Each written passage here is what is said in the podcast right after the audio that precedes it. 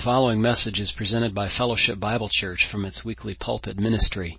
We offer an expositional study through entire books of the Bible, one verse, paragraph, or chapter at a time. We pray that you'll be blessed by listening in. Thanks for visiting. Good evening.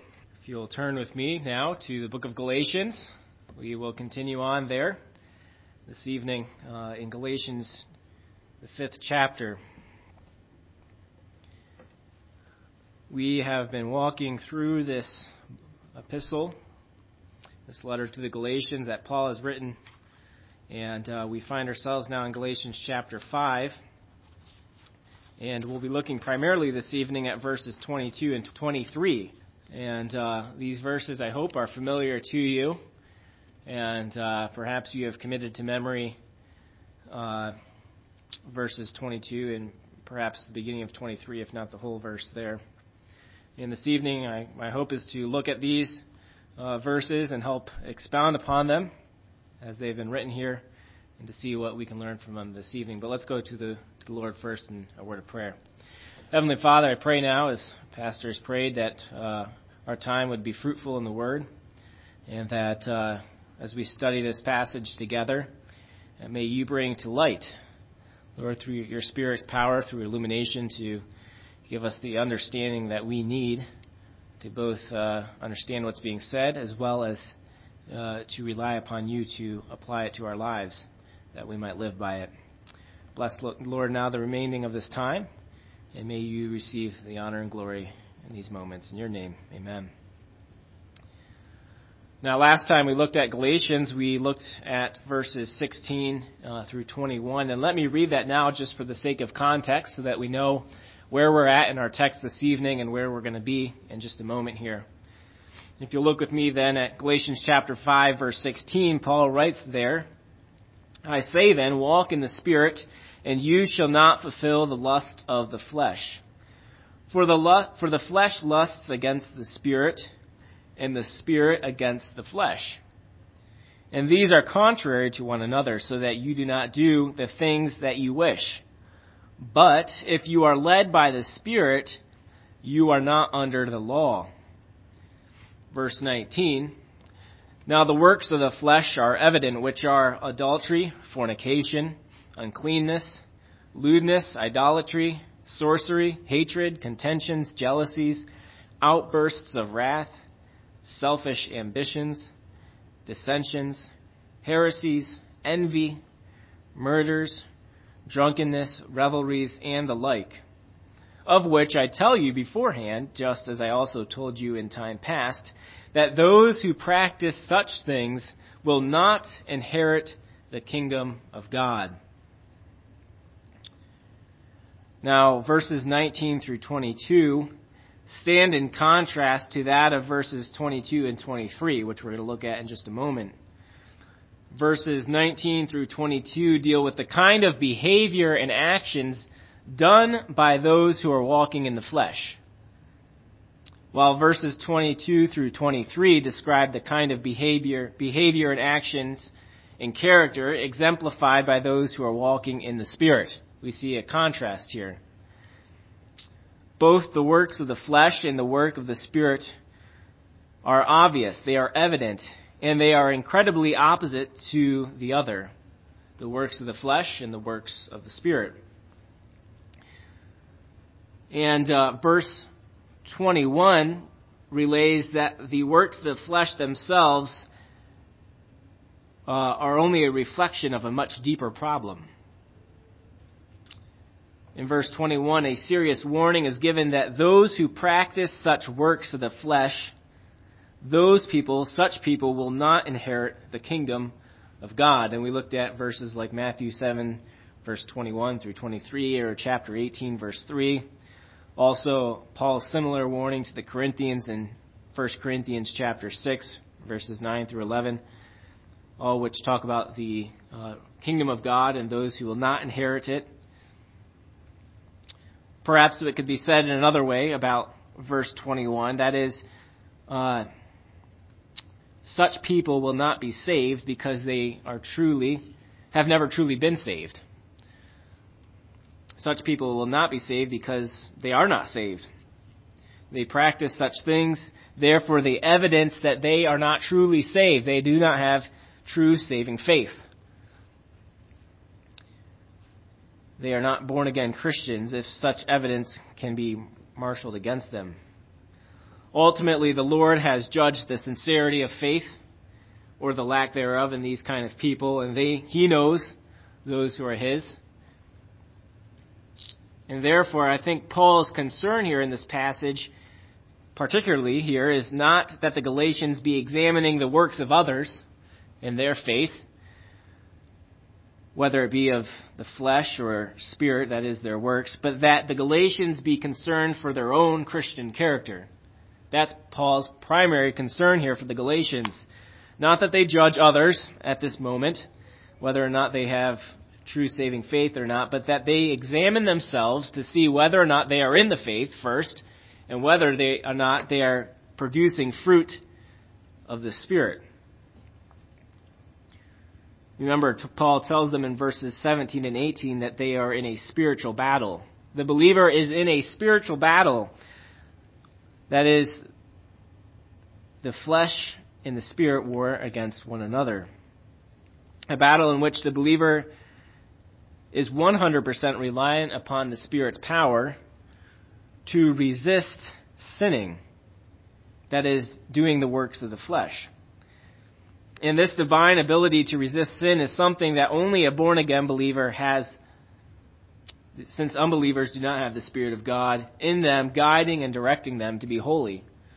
Only this, the man, the person who has the Spirit of God within them can resist sinning in such a way because only the believer has God's Spirit within them to guide them and direct them into holiness. One, uh, one theologian said this about the matter. He says, The growth of spiritual fruit within us, that is, in referring to verse 22 and verse 23 now, the growth of spiritual fruit within us is evidence of God's transforming power in a believer's life not the result of effort that we expend. As we apply our hearts and minds to the means of grace He has designed, such as through Bible study and prayer, we gradually and continually grow in godliness. That is, we produce fruit of the Spirit. So we are reliant upon the Spirit, upon the Spirit of God, not only to resist sin, but also that we produce holiness in our lives as well. We are reliant upon Him to produce godliness and holiness, to grow our love and our affection for Christ and the things of Christ. It's not our own energy that we expend, but our reliance upon His transforming power and our obedience to His guidance and His direction. So then, let's look at verse 22 and 23 with that preface and understand here what Paul is talking about. Paul writes here in verse 22 of Galatians chapter 5, But the fruit of the Spirit is love, joy, peace, long suffering, or some translations might have patience, kindness, goodness, faithfulness, gentleness, and self control. Against such there is no law. Now, first we need to understand the meaning of fruit. What is the meaning of fruit here? How is this term being used in this context? What does he mean by the term fruit? Well, fruit obviously has a literal sense in which it's used in the scripture. Think back to the beginning of Genesis when Eve ate of the fruit. It was not some metaphorical kind of fruit. She took the fruit she in her hand and she ate of it and gave it to her husband and he ate. Adam ate. But fruit also has a figurative sense as well. It can be used as a metaphor and and this is the case here in verse 22 in the New Testament, fruit is used in many cases as a metaphor to spiritual growth, and it's the effects of spiritual growth on the character of the believer. So it can be a metaphor for spiritual growth and the effects of spiritual growth on the character of the believer. And Scripture often talks about this kind of New Testament metaphor of fruit, and let's turn with me, if you would, to a few passages that uh, expound upon this idea of spiritual fruit. And you, uh, if you would, turn with me, or you can listen in as I read. We're going to turn to a number of passages, so perhaps it might be best for you just to listen as I read these verses, but you're welcome to turn as well if you'd like. But turn with me first, if you would, if, or if you want, to John chapter 15. John chapter 15.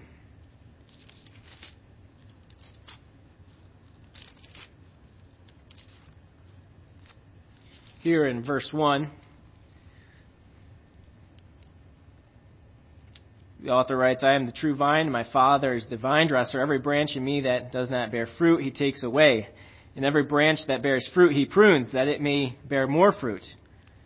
So here, the idea here is a spiritual metaphor for fruit, and uh, the idea of growth in uh, those people or persons that are not bearing fruit, and uh, in which he prunes and therefore, we see here an analogy that's not talking that of literal fruit, but of metaphorical fruit, spiritual fruit, that is.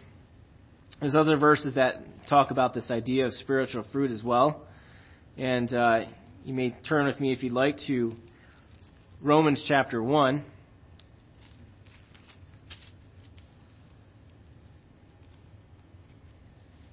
Romans chapter 1 verse 13, Paul here writes, Now I do not want you to be unaware, brethren, that I often planned to come to you, but was hindered until now, that I might have some fruit among you also, just as among the other Gentiles. The fruit here that Paul is speaking of is the fruit of, of the work that he could do if he were there. That is, that some might come to salvation. That, of course, would be fruit uh, that would be that would be born there out of the work of Paul. Of course, then those people could perhaps and hopefully go on to bear fruit of their own. So we see here the multiplication of fruit, and again referring to the spiritual kind of fruit that could be had if Paul was able to be among them and there with them to teach them and to exhort them for their own spiritual edification. There's also other uh, instances that the New Testament talks about spiritual fruit. Another would be in uh, James chapter 3, verse 18.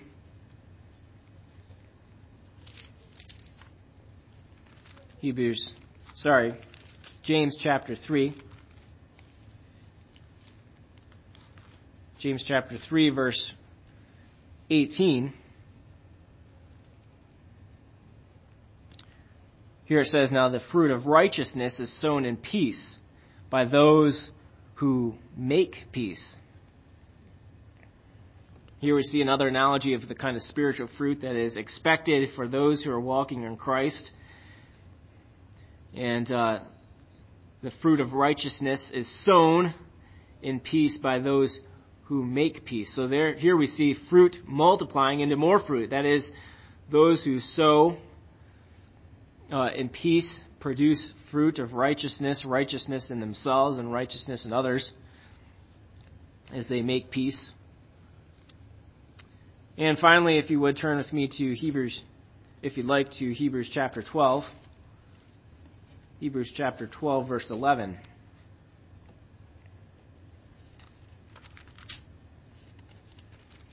Here the author writes, now, now, no chastening seems to be joyful for the present, but painful.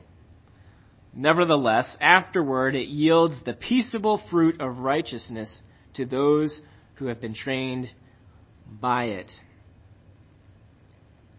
No one, I think, enjoys the chastening at the time. That has to take some place in our lives. The author even explains that or, or expounds upon that idea that no chastening seems to be joyful. But what is the result of that chastening? Well, here the author says, afterward it yields the peaceable fruit of righteousness to those who have been trained by it.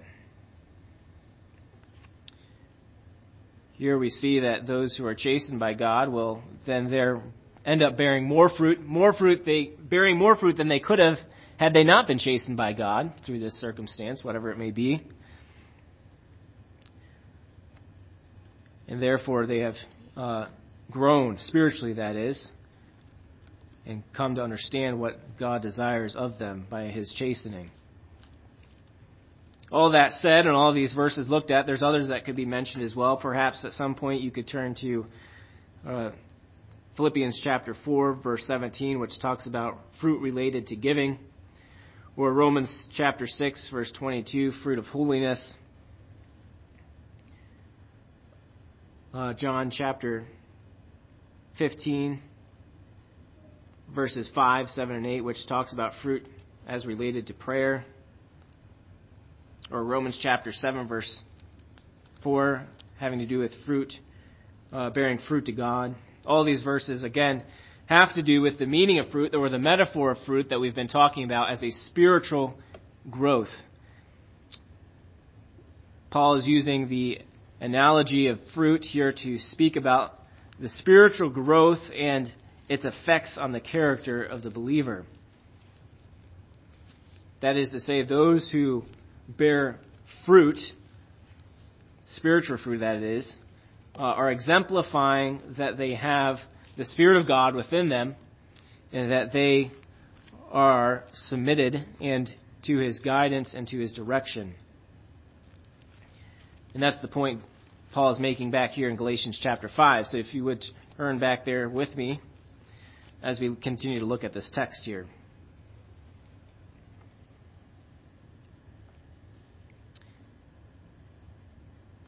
You may observe too that in verse 22 of Galatians chapter 5, Paul uses the term fruit not only to refer to the spiritual growth that's expected in the life of the believer, but also he uses it in a, in a singular fashion or in a singular way.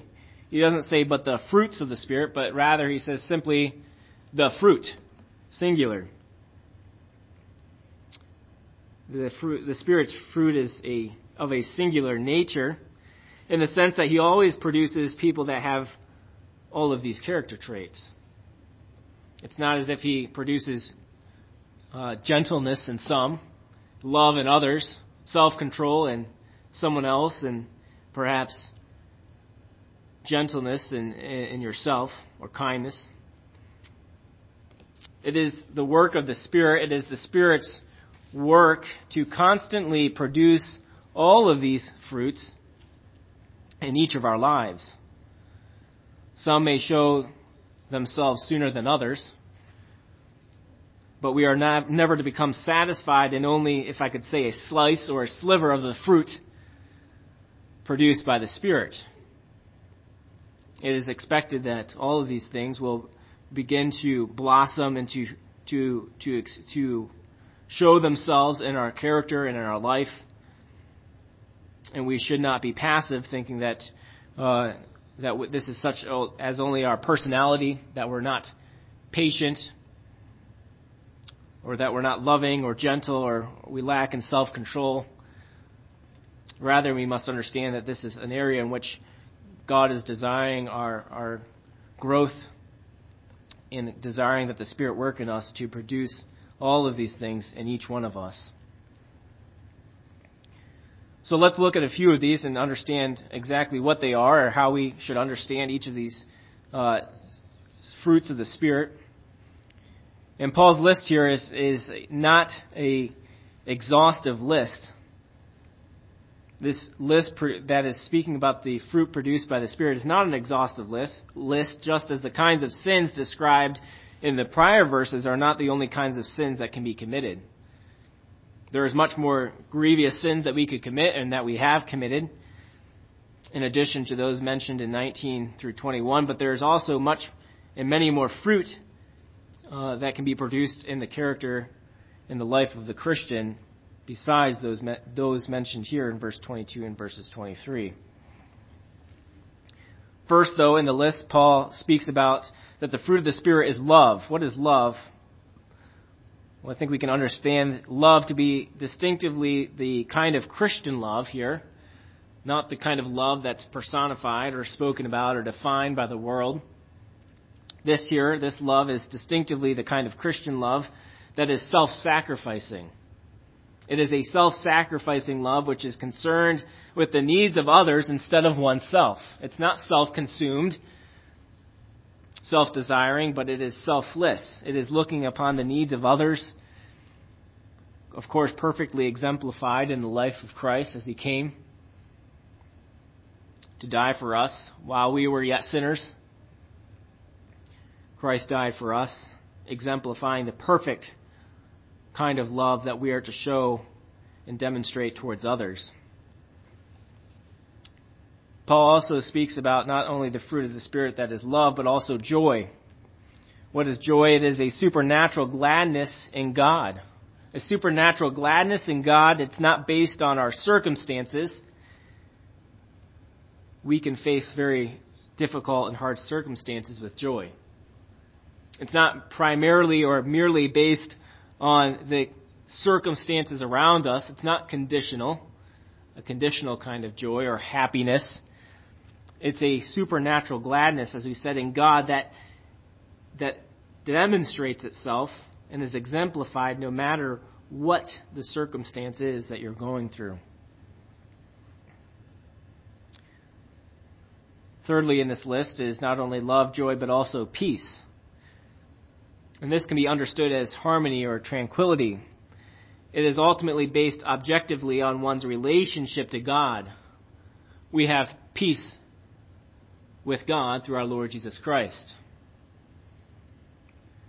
Of course, that kind of peace we understand to be the peace that uh, helps us and gives us a great sense of uh, joy because we know that we are not to face God's wrath ultimately, but rather that uh, we have uh, the righteousness of Christ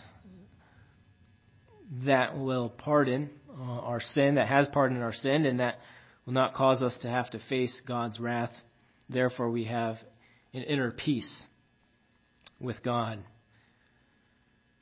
Of course, although that peace is objective in one sense, it does and should pass into our feelings when God is trusted in a difficult time.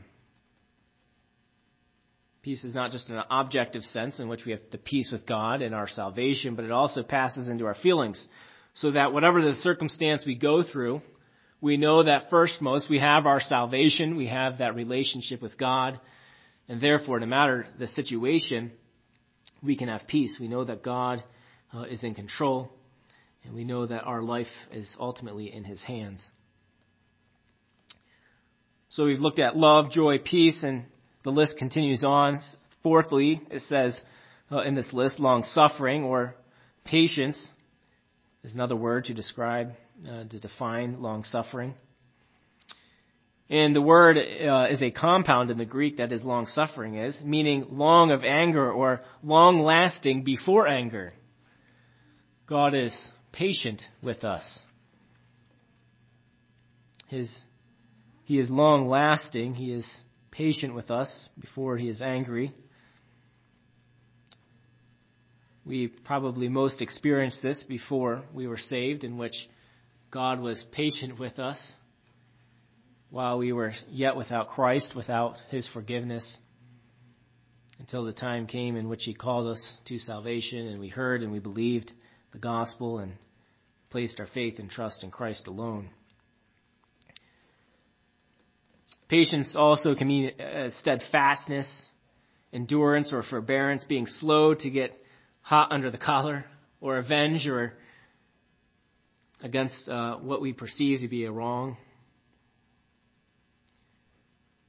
Christ has shown, and God Himself has shown great measures of patience towards us, and therefore we are to show the same kind of immeasurable patience towards one another.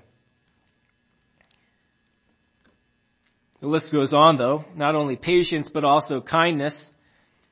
Perhaps we could combine kindness and goodness. These words seem to be closely related, meaning generosity or uprightness, doing what is right.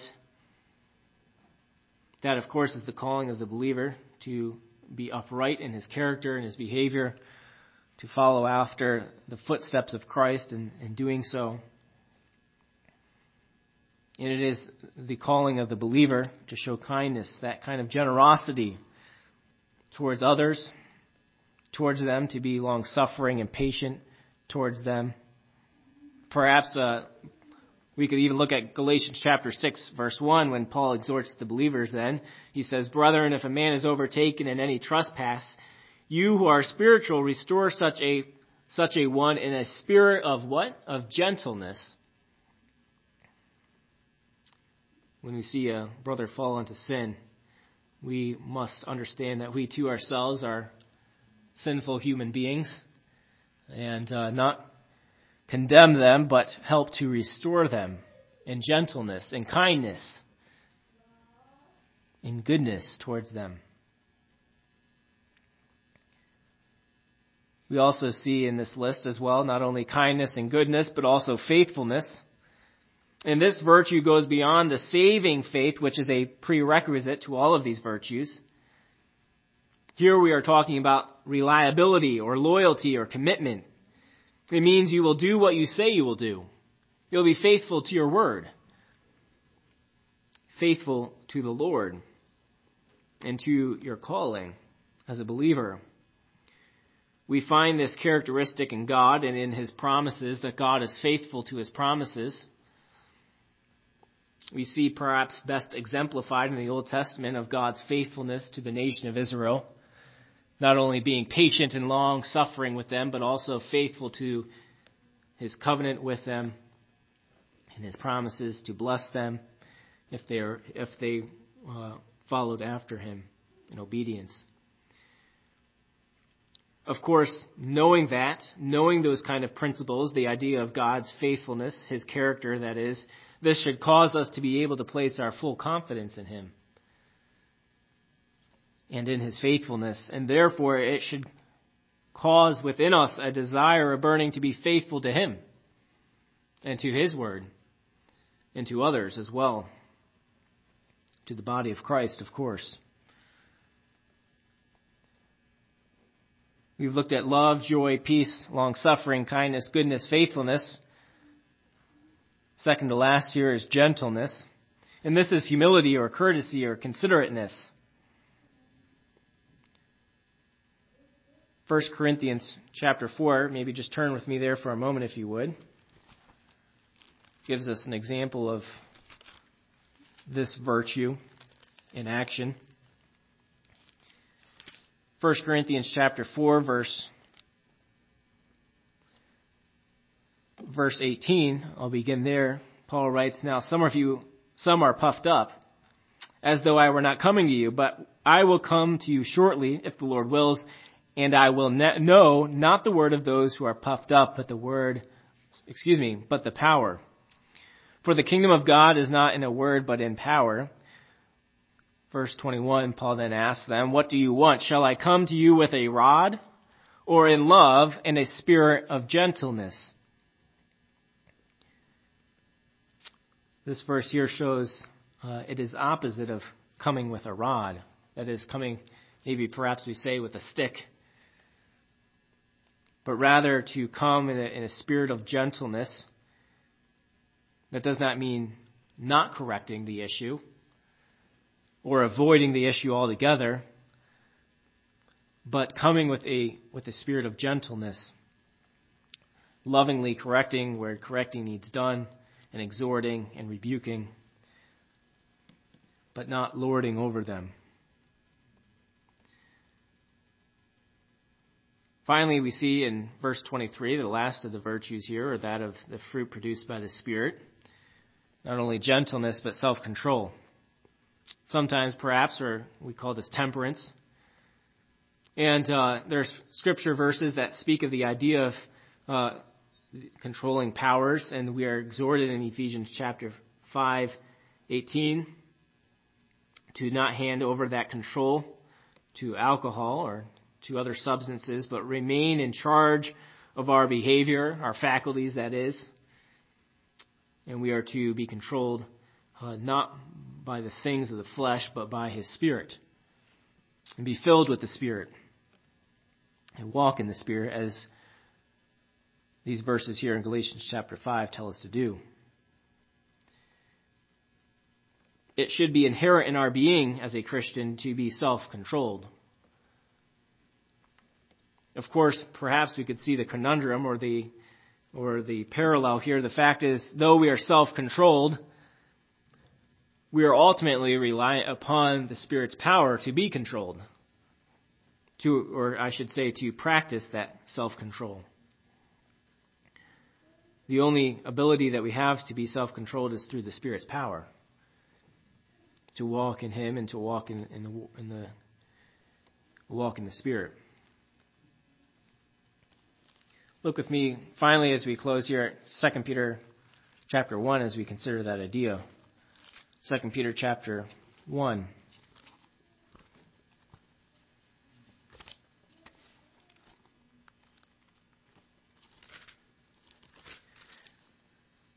Second Peter chapter 1 in verse 5 he writes, But also for this reason, giving all diligence, add to your faith virtue, to virtue knowledge, to knowledge self-control, to self-control perseverance, to perseverance godliness, to godliness brotherly kindness, and to brotherly kindness love. For if these things are yours and abound, you will be neither barren nor unfruitful in the knowledge of our Lord Jesus Christ. Verse 9 For he who lacks these things is short sighted, even to blindness, and has forgotten that he was cleansed from his old sins.